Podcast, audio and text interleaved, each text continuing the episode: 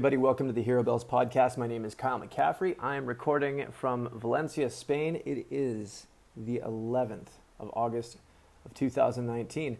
Um, and I've been wanting to get back to a certain book that I've been reading and have read before. It's called Becoming a Supple Leopard by Kelly Starrett and Glen Cordoza. Uh, this book is a highly valuable read that many people, uh, including teachers or trainers, coaches, and fitness instructors alike, have all read in order to uh, further expand their knowledge uh, from a very technical perspective.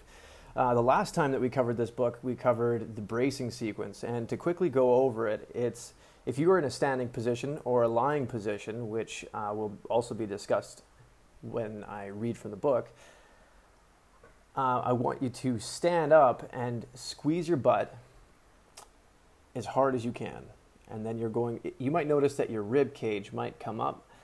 Uh, what you want to do is make sure you bring your ribs down on top of the abdomen and then squeeze your abs into the spine or pull them into the spine. Uh, then, after that, a good idea would be to neutralize the shoulders or pull them back and then level your chin with the ground.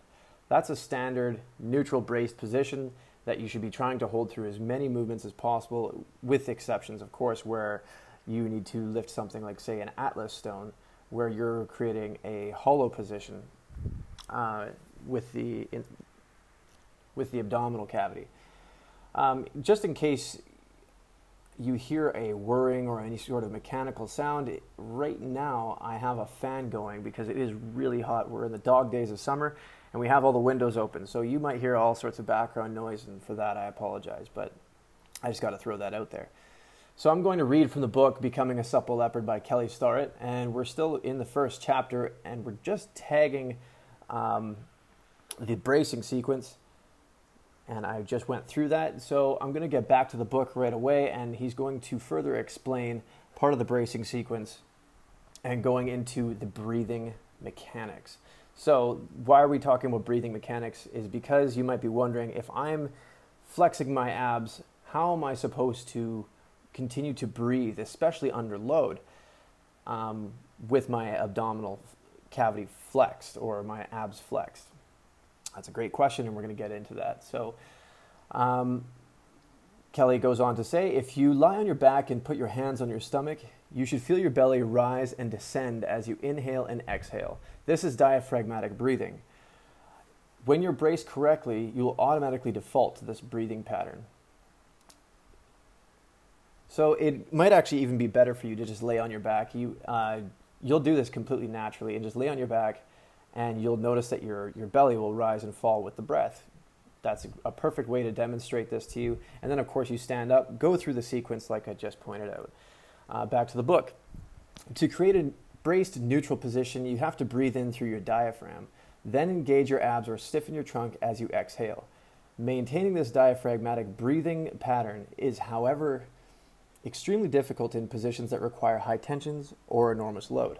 What usually happens when people don't have a bracing strategy or a model for getting into a braced neutral position is that they inhale and the, they hold their breath with their lungs full of air, which is not only ineffective but costly. So basically, when you're breathing in and you're, you're holding air into your uh, chest cavity, you want to be holding it into the diaphragm and not up into the upper chest and the back.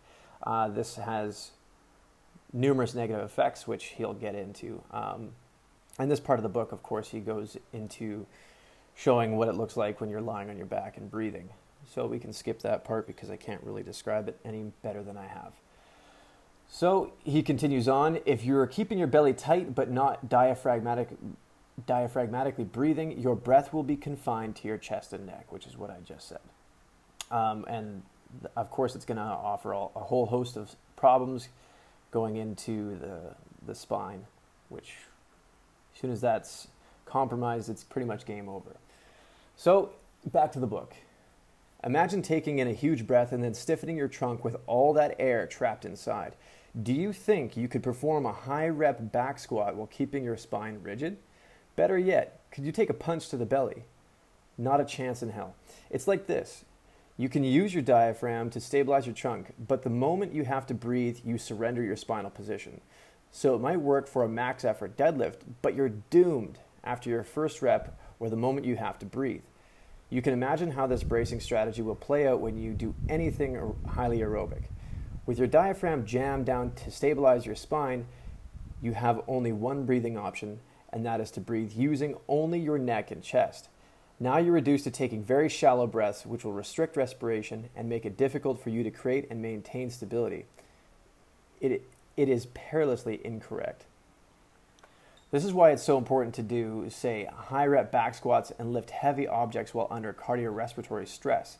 In addition to challenging your capacity to maintain a rigid position while breathing hard, it mimics the realities of life, real life scenarios we face as athletes, soldiers, and firefighters.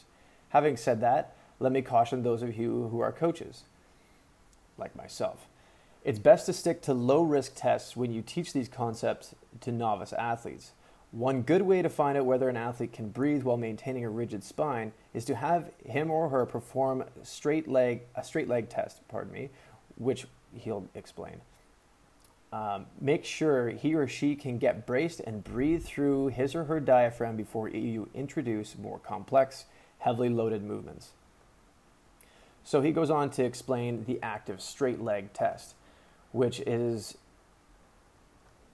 basically you're lying on your back, and I'm going to do the best job that I can to describe exactly what I'm seeing, and maybe I'll post it somewhere so that you can see exactly what this is.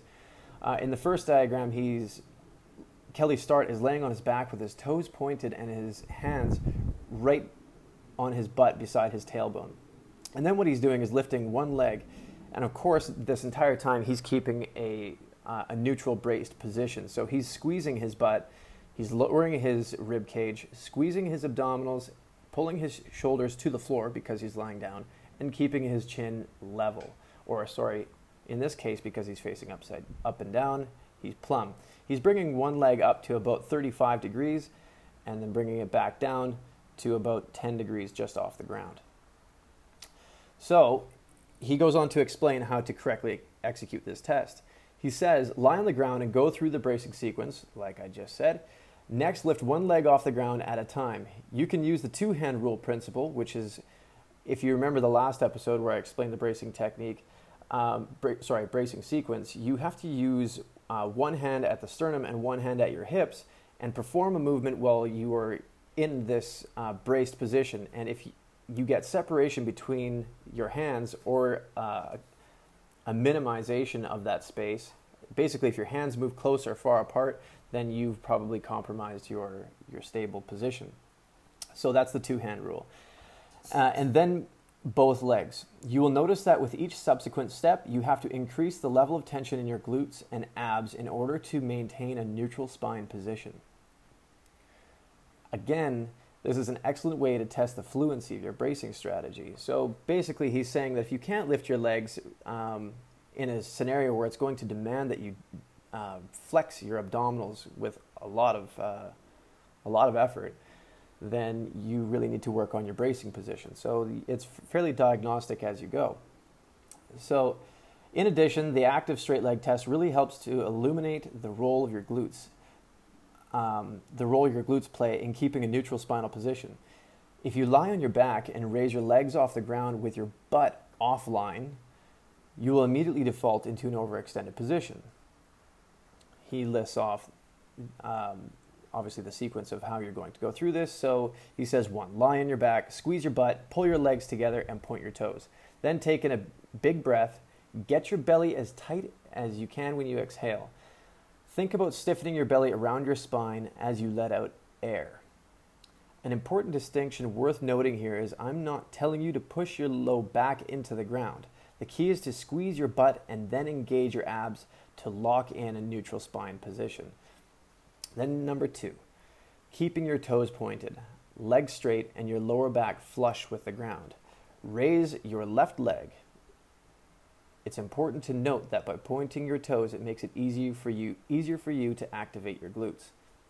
Three, next, raise your opposite leg off the ground. Again, there should be no change in spinal position. Again, you can use the two hand rule like he said earlier.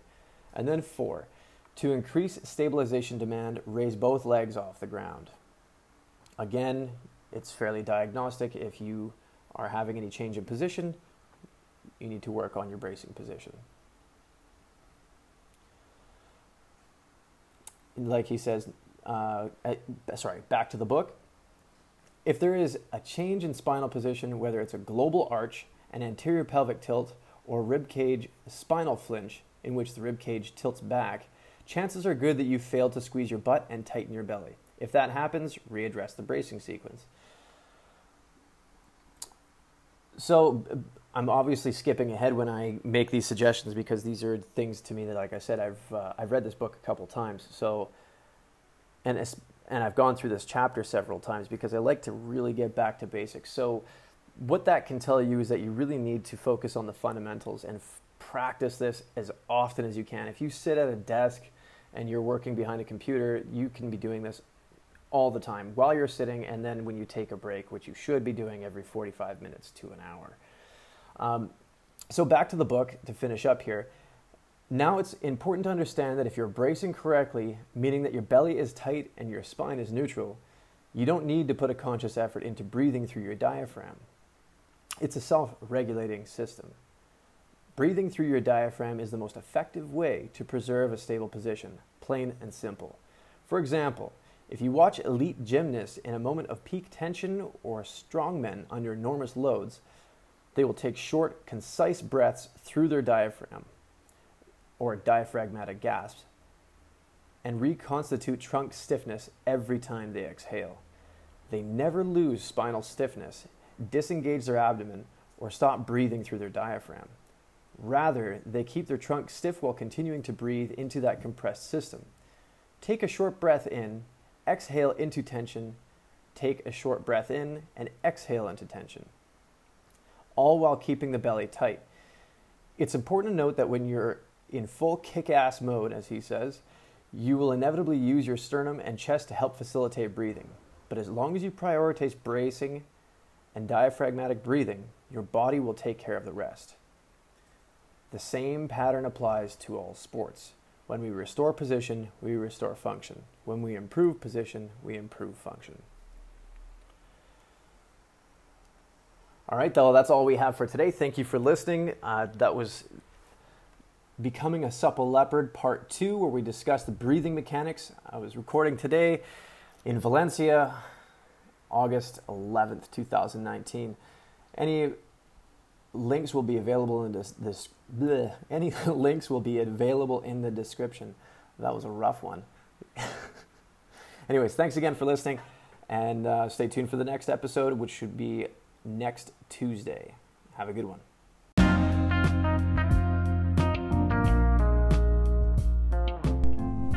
Hey, everybody, thank you so much for listening. I hope this podcast was useful to you. Um, I want to let you know that I have more tips and workouts available on YouTube that will also help you along the way of your training.